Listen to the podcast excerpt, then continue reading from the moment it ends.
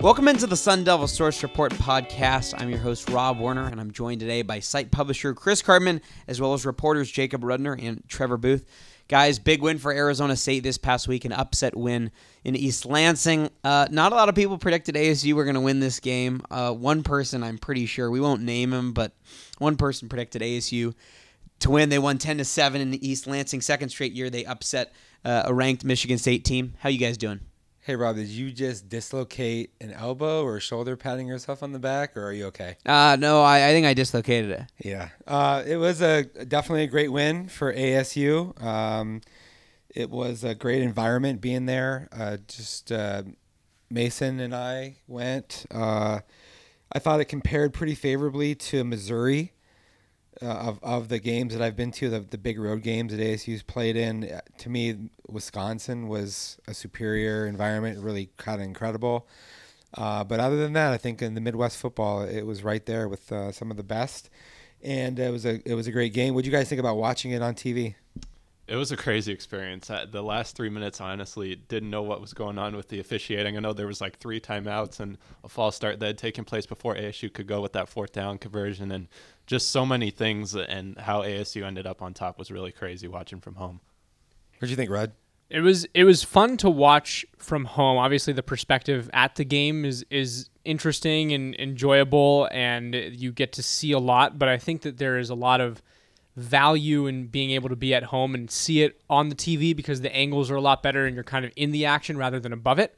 And that was cool. That, that was an interesting perspective, especially for this game. Yeah. So to be totally transparent, uh, I think it's probably a lot better being at home when you're on the field. So what we do uh, typically is we usually are leaving the press box around five minutes left in regulation so that we can get to the post game press conference and then shoot whatever happens on the field with our phones and get some of that stuff up. Well, when that's the case, you you can't see the field as well, right?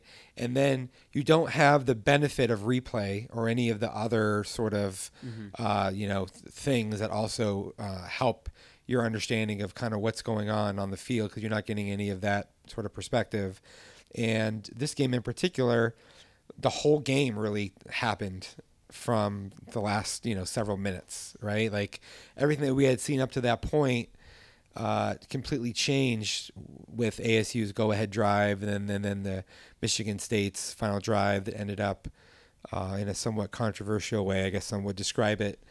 Um, with the missed field goal after the 12 men on the field, mm-hmm. and, and, and then the leaping that wasn't called, which Danny Gonzales today acknowledged uh, was a penalty that was missed. But um, kind of a wacky game in a lot of respects. I I knew ASU could win. I didn't expect it to, especially the way that the game unfolded because just Michigan State had almost twice as many yards from right. from scrimmage, but Michigan State we're going to get into it, of course. But Michigan State had so many self-inflicted wounds and missed penalty, missed uh, right. field goals, and other sort of problems that it it hurt itself. And ASU ASU didn't have those things happen, right? And, and, that that was to me like the difference. And before we get into those those weaknesses, those those areas where Michigan State seemed to shoot itself in the foot, uh, the end of the game, a really incredible sequence. Arizona State a game winning drive with Eno Benjamin punching it in from one yard out.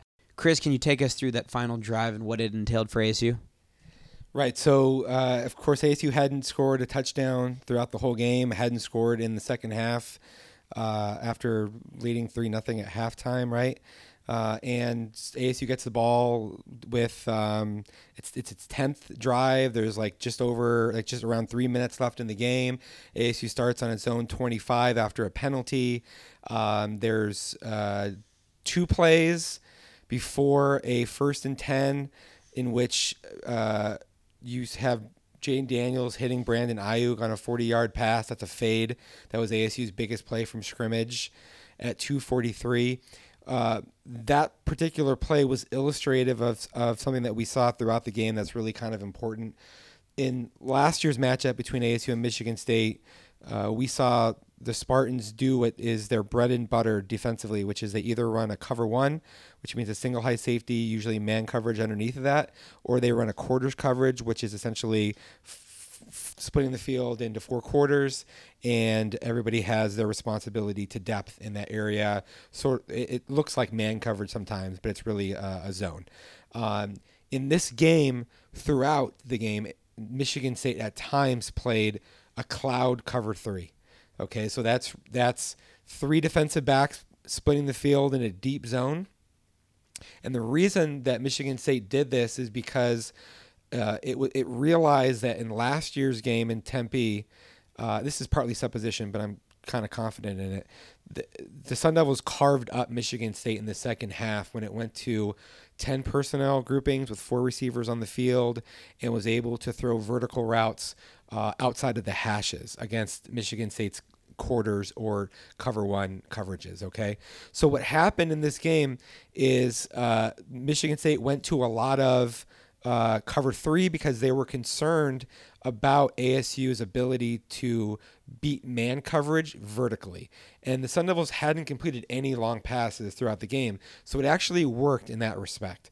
But it didn't work entirely because there were some soft coverages and some scrambles that ASU was able to get out of this type of a look, especially when it was zoned underneath of the the cover three. So what happened what happened was Michigan State would have three deep, then they'd have a five across zone at the second level, and they'd only rush three passers.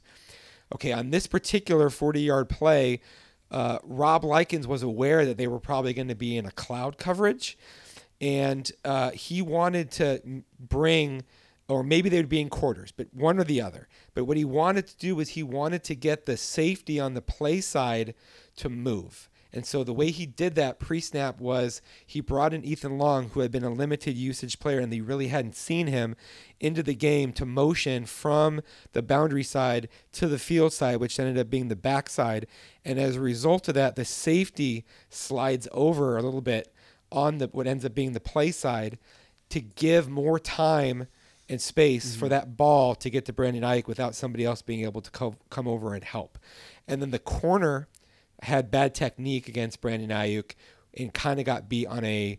Uh, it was a little bit of a sale of a double route. It looked like he was going to run on the, to the inside. He had inside leverage, and then he ends up going outside. Daniels actually underthrew the ball a little bit, and it was a little bit more toward the sideline than it should have been. Had it been a little bit more on target, that's a touchdown. But that set ASU up on first and 10 from the 35. Then we saw a tunnel screen uh, that went to Aiyuk. Uh, Losoya, um, he kind of missed. He kind of missed it. Um, uh, the block, and then after that, um, we saw um, a drop by Aiyuk, uh, and then eventually ASU was in a third and eight. Uh, had a a play to Ryan Newsome that was incomplete, that was in traffic, and I don't know that I like the play call there. And then following that, uh, ASU took a timeout on fourth and eight, um, but then had a false start on Jayden Daniels, which set up a fourth and 13. Now, on this fourth and 13, what happened is uh, Michigan State ended up then taking two timeouts to look at ASU's formation. And what Rob Likens decided to do was run the same play after the timeouts, but out of a different formation. So what they did was they showed initially it was a two by two. Then after the timeout, they went to a three by one, but they motioned after the second timeout. They motioned uh, a receiver from one side to the other side, and then they ran four vertical routes the reason that they did that is because Rob Likens anticipated they'd be in the same cloud coverage zone with the zone under that they had been mm-hmm. before. Mm-hmm. And by running the four vertical routes, they'd be able to expand this, this the the the second level zone defenders out. And then Eno Benjamin was going to slip through. And so the option was if there's nobody open immediately on a vertical because somebody had a bust, Daniels could throw the ball to Eno Benjamin and try to run for it from underneath after like a five yard type of a reception. But Jayden Daniels saw so much space open up that he just basically took it. Eno Benjamin recognized it as soon as he crossed the line of scrimmage. D- Daniels is a runner. Eno Benjamin is then looking for a block, and Daniels was able to get, I think, 15 yards out of the play for a first down to move the chains. That set ASU up on first and 10 at the 13 yard line. Then Daniels scrambled for five yards He had a throwback for Eno Benjamin on that play, but decided not to, and it was a difficult uh, pass.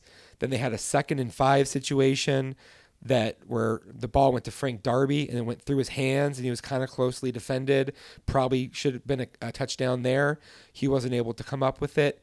Then ASU used its final timeout uh, f- before a third and five play, and um, basically they they were able to get the backside cleared out, and Benjamin was able to do a nice job blocking for Daniels as he scrambled for a first down to the one right? And then at that point, ASU had first and goal at the one.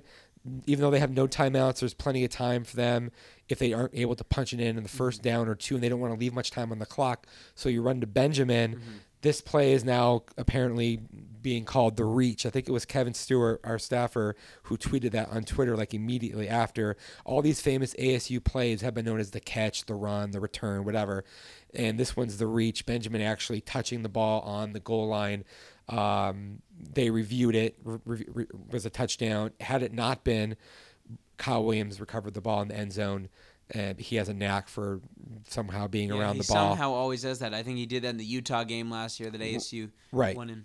So I think I think I think fans, you know, everybody there probably thought the game was over because Michigan State had no more timeouts. There's 50 seconds left. Michigan State needs to go, you know, quite a ways in 40 some odd seconds Right. to, to kick a field goal, and then um, they ended up. It ended up happening. Essentially, what ended up happening is uh, Michigan State gets the ball back, and uh, ASU, you know, had decent coverage in the first few reps, but then they went into a prevent type of a defense, which Danny Gonzales really regretted. He was in between instead of ru- instead of blitzing or only rushing three and playing uh, a, a more a better numbered zone behind it. They played cover two and ended up being really soft. They were able to hit a conversion of thirty something yards, which then created you know this opportunity in which Michigan State got a a, a forty seven yard field goal, but there was twelve men on the field. The play was wiped away. Yeah, it was 42 yards, pardon me, not 47. Then it backed it up to 47. Right. And then Rudner's going to walk us through kind of what happened from there. Yeah, so so they they have the 42 yarder negated. It's backed up five yards. There's six seconds left on the clock. Coghlin, Michigan State's kicker, Matt Coghlin, who had missed his first two field goals of the day, now has to kick again to tie the game and what will ultimately end up being the last play of the game, make it or miss it. Snap comes, he kicks the field goal, misses it, game's over. And then after the game was over, upon further review, Cam Phillips came towards the line of scrimmage. He walked up to it and then attempted to jump over the Michigan State long snapper. Now, what's the problem with that? You can't jump a player unless you come set at the line of scrimmage prior to jumping. If you come set and then jump, it's clean. If you walk up to the line of scrimmage before hurdling a player, it's considered a leaping penalty. And in this situation, Phillips did not come set, so it should have been a penalty for leaping. Now, had that penalty been assessed, it would have been half the distance to the goal line, an untimed down, and a re kick for Matt Coghlin from what would have ended up being roughly 30 yards out. So the, the Pac 12 acknowledged this, right? And, and, and Danny Gonzales said in, that, yes, it should have been a penalty, not just for that, not just for not coming set, but Phillips also launched using someone to, to So propel himself forward, which he is put his left hand on the center. which is also illegal, right? Now there was some conversation, including by us after the game, about Michigan State also doing something similar on the PAT attempt. But after looking at that more closely and understanding the rule a little bit better, the Michigan State player had done the same thing, but he was from a three-point stance, and then after the snap, uh, moved up and jumped over the defender, which, is, legal Yes. as long as you don't use any assistance and you aren't moving before the snap uh, occurs. So, all that being the case, I just want to also say a few other things. There was plenty of calls missed in the game. Right.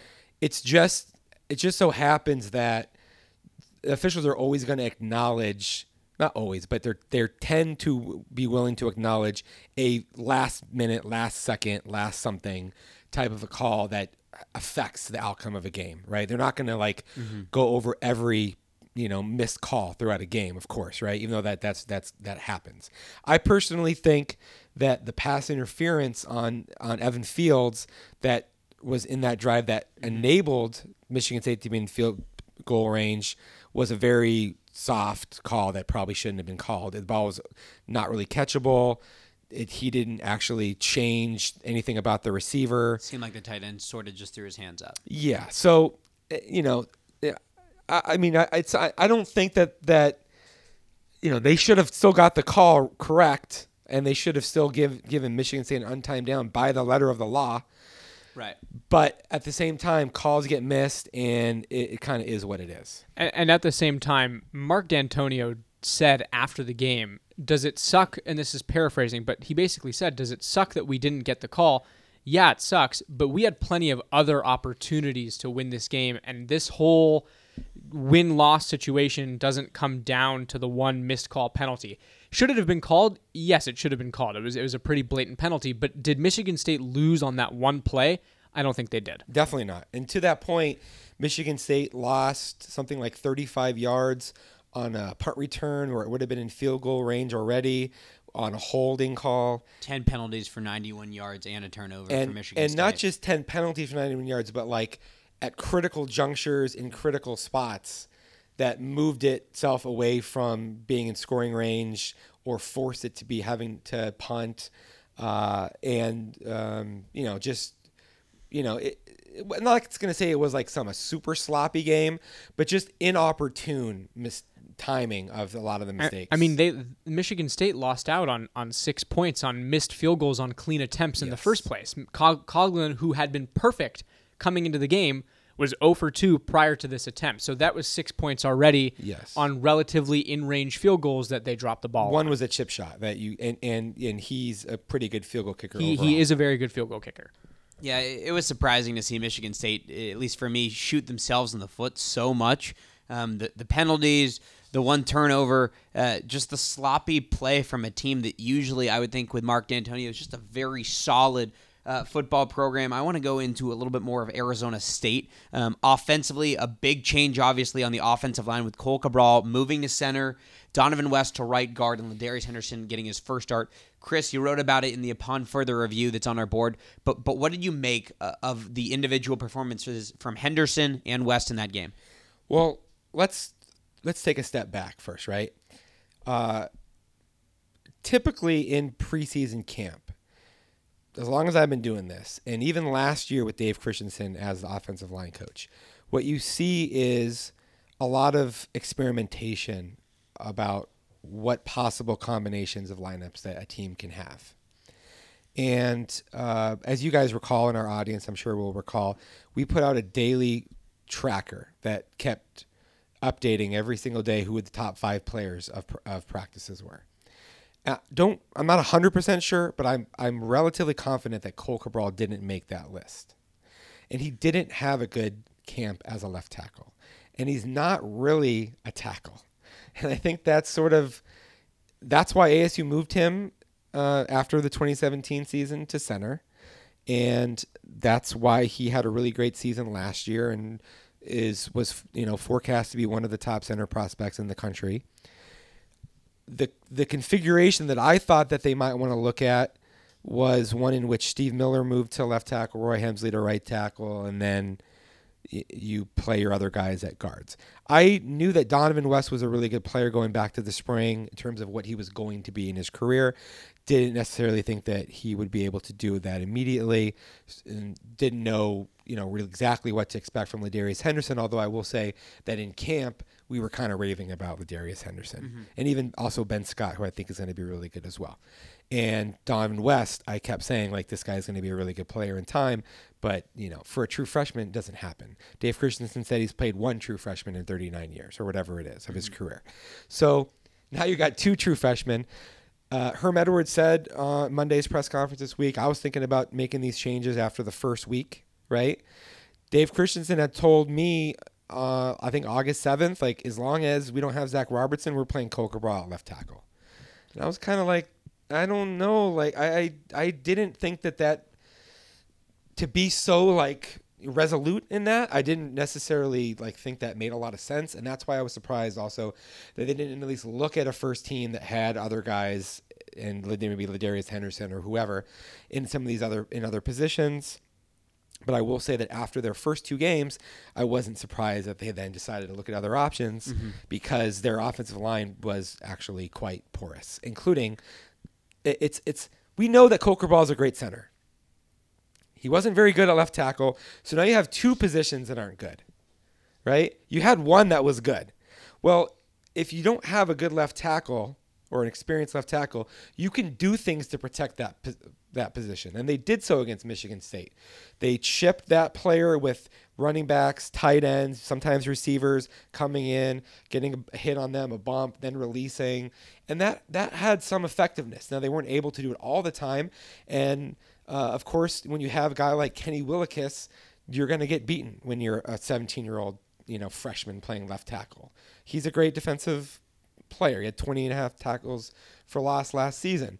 So but the thing I can't stress enough is Donovan West had the best performance I've ever seen in my career at ASU for a freshman, redshirt or true freshman. Lineman, lineman offensive lineman. Lineman. The very best lineman I've ever seen performance as a freshman, true mm-hmm. freshman, or redshirt in that game. He graded out internally as a 98% by ASU. I don't grade every single position for every single player because I it would, you know, I would get nothing else done during the week because they have way better technology and a coach is doing each position group. But I can assure you that he was nearly flawless in the game. Mm. Like it was, it was mind blowing actually how good that he was. He was their best offensive lineman on the field better than Cohl Cabral, better than Alex Losoya, better than Steve Miller. Those are seniors who have played a lot. Dave Christensen said, and this was on Tuesday, today when we're recording this. Dave Christensen said that he has to to score a 98%. You have to have missed maybe one one play had to have not gone right. He says it was one of the most perfect performances he's seen in a long time, and he didn't even use the word freshman. He just said this was one of the best performances I've seen in a very long time. And let's and let's just get additional perspective. We're talking about one of the best defensive fronts in the country that he was doing this against. So the bottom line here is Ladarius Henderson, he did okay. For a freshman, he did well.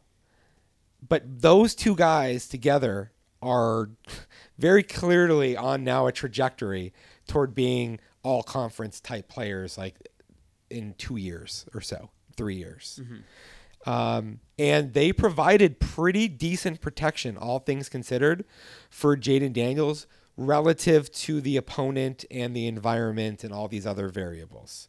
So I just I think you know in retrospect this looks like the right move, especially because you're you're you're still trying to prepare for the future and you're doing that with two freshmen, who they probably are their best freshmen. Uh, we this week we saw that um, Cade Coady is is seems to be making progress. He was taped up and he's probably t- advancing in his rehab. We'll see. He's probably no more than a few weeks, several weeks away at the most. Uh, and so we'll see what they do with that.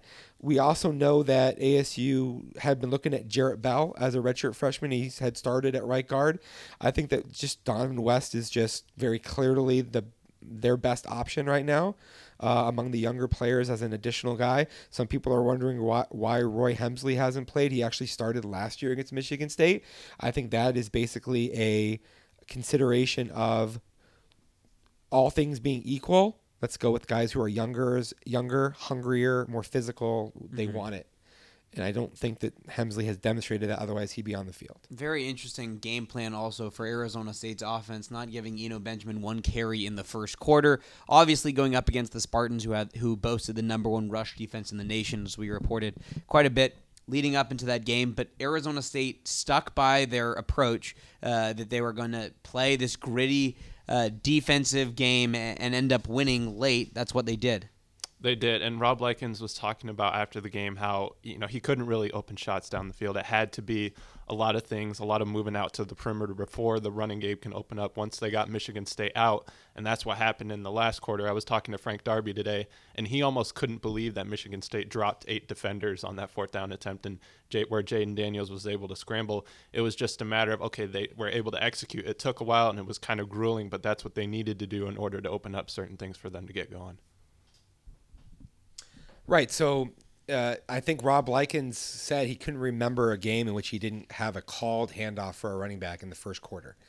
Uh, he's got triple option stuff in his background. Of course, then he, he later on, he has a kind of an eclectic uh, coaching career. He coached in air raid, but probably even in air raid, if you have a guy like a great running back, you're going to give him the ball on a handoff. And they were they were doing everything that they could to try to spread Michigan State out laterally and a lot of run replacements, quick game. They're just trying to get the ball out of Daniel's hands uh, as much as they could. Um, you know, some of the calls I don't necessarily agree with, but I think the overall approach kind of made sense for what they were trying to do. Um, they, we knew like ASU's special teams are really good. I thought Turk didn't. Ha- he had his worst of his three games for sure, but it was still a pretty good game. He had two punts that were bad one of which was returned, but then there was a penalty. Another one, he had a chance to flip the field and he had a 26 yard punt or something like that. It was a bad punt. Uh, that was the only real bad punt that he's had. But they're comfortable playing. We've been talking about this. They're comfortable playing a game that looks more like an NFL style game where not a lot of rushing yards. Not a lot of really big plays. Right. Not a lot of points are scored. Field position is going back and forth. Play count is more like maybe in the 60s or 70s and you're you're fighting for first downs and you're trying to, to maybe tire out and find you know something that works get into a rhythm. And and they weren't able to do it. I'd said earlier michigan state changed some of its coverages. That changed asu's ability. Couldn't really hit on big play shots uh, and so they were just there was a lot of bubbles. There was you know some some you know Jayden Daniels was scrambling. Some of that by design, some of it not. Some of it having some options. Um, it, it wasn't pretty. I mean, obviously they had 100 yards passing in the game before that 40 yard completion uh, to Aiyuk. And, you know, but part of that was Michigan State's respect for ASU's vertical playmaking capability, which then reflected in kind of what they did schematically, which gave some other opportunities for ASU. And not to get too far away from your point, Chris, I just remembered last week when we talked to Antonio Pierce how he felt like this was going to be that low scoring game and that the defense was ready for that. And going back to the conversations we had that day, also, Jamar Cain was looking to get a lot of Jermayne Lole, and it finally looked like he was able to turn in a good performance in this game. Yeah, I'd love to talk about the defense, Rob. What do you think? Yeah, we were just about to go talk about the defense. I wanted to make sure everybody could could talk about the offense, but the defense, seven points allowed, three straight games, the second uh, best scoring average for uh, the the defense in the in the nation. Wisconsin's up there as, uh, with ASU, but a tremendous performance by Evan Fields in particular, a, team high 13 tackles. Uh, he was the mandrake this week as we are recording this podcast, like Jacob Rudner said on on Tuesday. Um, Danny Gonzales said that he's been the most improved defensive player since last year. Jermayne Lole had a really good play early on uh, in the secondary. Chase Lucas and Kobe Williams uh, had some pretty solid play. There were some some some plays that Danny Gonzales was mentioning that, that Michigan State was able to be successful, and that was mostly when Aashari Crosswell wasn't on the field. Yeah, I, big picture, what I would say is ASU fans got pretty accustomed to seeing horrible defense in the latter stages of the Todd Graham era, and now they're trending into uh, some of the best defense that we've seen in decades at ASU. Um, sort of the yin and the yang, you know, like the the synergy, the harmony in the universe, whatever it is, it's sort of balancing out now, maybe. And um, they weren't excellent by any stretch, but they were very good. And when you can say that it wasn't, if you're Danny Gonzales and you're saying, hey, we, we, I wasn't super thrilled with our performance, and then you realize, oh, like our opponent scored seven points on us at home in the Big Ten in a tough environment when our offense was struggling to move the ball and do anything, mm-hmm. that's the key part of it, right? right? It's one thing if your offense is a juggernaut and your defense isn't on the field that much. Mm-hmm. And you're not giving up much. Right. It's a totally different thing when your offense has whatever it was, 200 and something yards from scrimmage. Not good performance at all, really, Right. all, all things considered. And your defense is still with an assist from Michigan State shooting itself in the foot, Right. Limiting an opponent to seven points. Yeah. They are the best scoring defense in the country among teams that have played three games. Okay. That is an insane stat. They are one of the best red zone defenses in the country. They are one of the best at uh, at uh, turnover margin, right? Because Jayden Daniels hasn't thrown any interceptions, and they've got a lot of fumbles, even though their interceptions are not anywhere near on the pace that Danny Gonzales said they should be. And he's a little bit frustrated by that. It it will be interesting to see how they do against the Colorado offense this week that has some firepower with Steven Montez, Laviska Shenault, K.D. Nixon. It, it will be very cool to see how they how they fare against a pretty high powered and offense. they're going to want to beat those guys after what happened last year Right. with N'Keal Harry taking the hit on the on the play and all that stuff. And I'm really anxious to talk about that in the Thursday podcast. But bef- I want to make sure that we don't uh, gloss over something that that happened in this game that was very important on defense. Uh, last year, Danny Gonzales played three man fronts and uh, a lot of like four linebacker looks or like another linebacker in the box in support of the three, like against Michigan State. And so what happens is these it's a chess match. These coaches are preparing based on what they saw in last year's game and what they faced. We talked about that on the other side with Michigan State's adjustment to Rob Likens' 10 personnel success in the passing game and the vertical threats. Same thing happened with ASU's defense making adjustments to Michigan State's offense. And what they did was they they they, they brought a 50 front look against Michigan State in the heavier personnel groupings, which were two tight ends or one running back or, or vice versa. What they did was they walked their linebackers up to the edges, just offsetting the the ends, so it looks like you have five basically guys playing ends, and then they brought Evan Fields down into the box, so it's a five-two type of a defensive look. They did not do that against the Spartans last year. Well, what ended up happening is all of their run play stuff that Michigan State ran, Evan Fields was unblocked for the most part on all that stuff because he was an mm-hmm. extra number for ASU, and he did a phenomenal job of making plays on the football and, and, and run read reactions. That's what enabled his 13 tackle performance, which led to him being the Mandrake player of the week. And I asked Rob Likens, uh, pardon me, I asked Danny Gonzales this this week, is Evan Fields your most improved player on defense? Because I'm think, saying to myself that he has to be the guy, right? And he said, no question. Uh, what we're seeing in Evan Fields is a guy who really started to take film study a lot more seriously. He is now seeing what opponents are doing and understanding it better. He lost probably five to 10 pounds. He leaned out his body. He was already plenty athletic. He uh, improved his tackling technique and approach, which has then really, really helped him.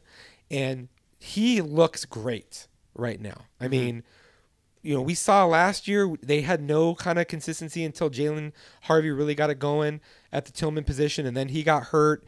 We thought that Tyler Wiley was going to be the guy this year, and then Tyler Wiley uh, ends up um, missing the first game due, due to a suspension. Evan Fields plays well, and he's running with it. Danny He Gonzales is. mentioned Wally Pipp. Wally Pipp replaced Lou Gehrig after a healthy scratch. I mean, par- pardon me. Uh, Wally Pipp was a healthy scratch, which led to Lou Gehrig replacing him. And then Lou Gehrig proceeded to go on the Ironman record for the most consecutive games played and become a Hall of Famer, one of the most famous Yankees of all time. Evan Fields used the opportunity of Tyler Wiley, the anticipated starter, not playing, to show what he was able to do, and he continued to progress and progress and progress. Feel uh, Wiley was on the on the field for one series, one little series in that game. He had an, a not a very good play. Evan Fields was immediately back on on the field. Now, one more thing I want to talk about, Rob, because I know we're going into the weeds here, but I know you want you kind of want to move on, but it's very important for our audience. You mentioned Crosswell being off the field. Uh, according to Danny Gonzales, he got hit in the thigh, which led to him cramping up on the only touchdown drive of the game for the Spartans. Okay, he's off the field. Keon Markham replaced him. Eh, Michigan State hit multiple plays Right. in his area. Then he was replaced by Willie Harts, another freshman.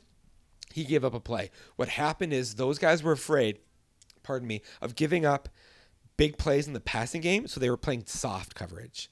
That allowed some of these big gainers to take place, which moved the ball down the field and led to Michigan State's touchdown. I'm telling you right now, if Crosswell hadn't had to leave the field, they probably don't get a bunch of those yards and maybe not even a touchdown. Right. Well, another thing, another guy that you can make a case uh, was the Wally Pipp and the Lou Gehrig whole comparison. Christian Zendejas, eight for eight field goals this year.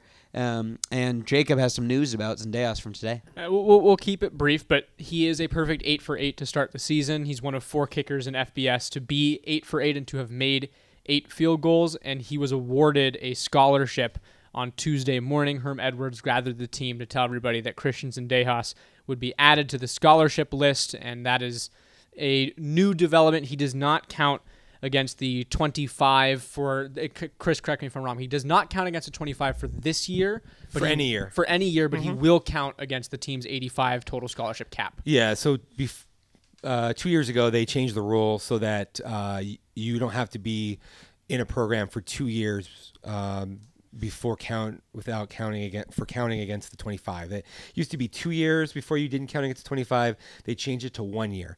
Well, so he doesn't count against 25. ASU has a whole bunch of against the 25. ASU doesn't have, has a whole bunch of scholarships that it can is below the 85, so that's kind of an irrelevant. So it's pretty it's pretty no brainer to give him a scholarship, and he absolutely deserves it. that's- Not really a Wally Pipp though, because I would just say that it, it happened because uh, Brandon Ruiz not healthy. Like Pipp just decided not to play because he had a headache or a hangover or something like that, and Are you sure about that? yeah. Okay, I I, I, mean, I'm not sure, but- I, I I had heard about Wally Pipp about a month ago, referring According to, to the legend, it was like a healthy scratch. got it. Okay. But yeah, I don't know. Well, I wasn't around. Christian I wasn't Zendejas doing a great job. He was awarded a scholarship. Uh, we hope you guys enjoyed this podcast. We're going to have uh, a breakdown of Colorado, a complete analysis, all of Chris's thoughts, our Pick the Pack segment, the standings of Pick the Pack, and more coming on Thursday's edition of the Sun Devil Source Report Premium Podcast. But right now, for site publisher Chris Karpman and reporters Trevor Booth and Jacob Rudner, I'm your host, Rob Warner, saying so long and thank you for tuning in.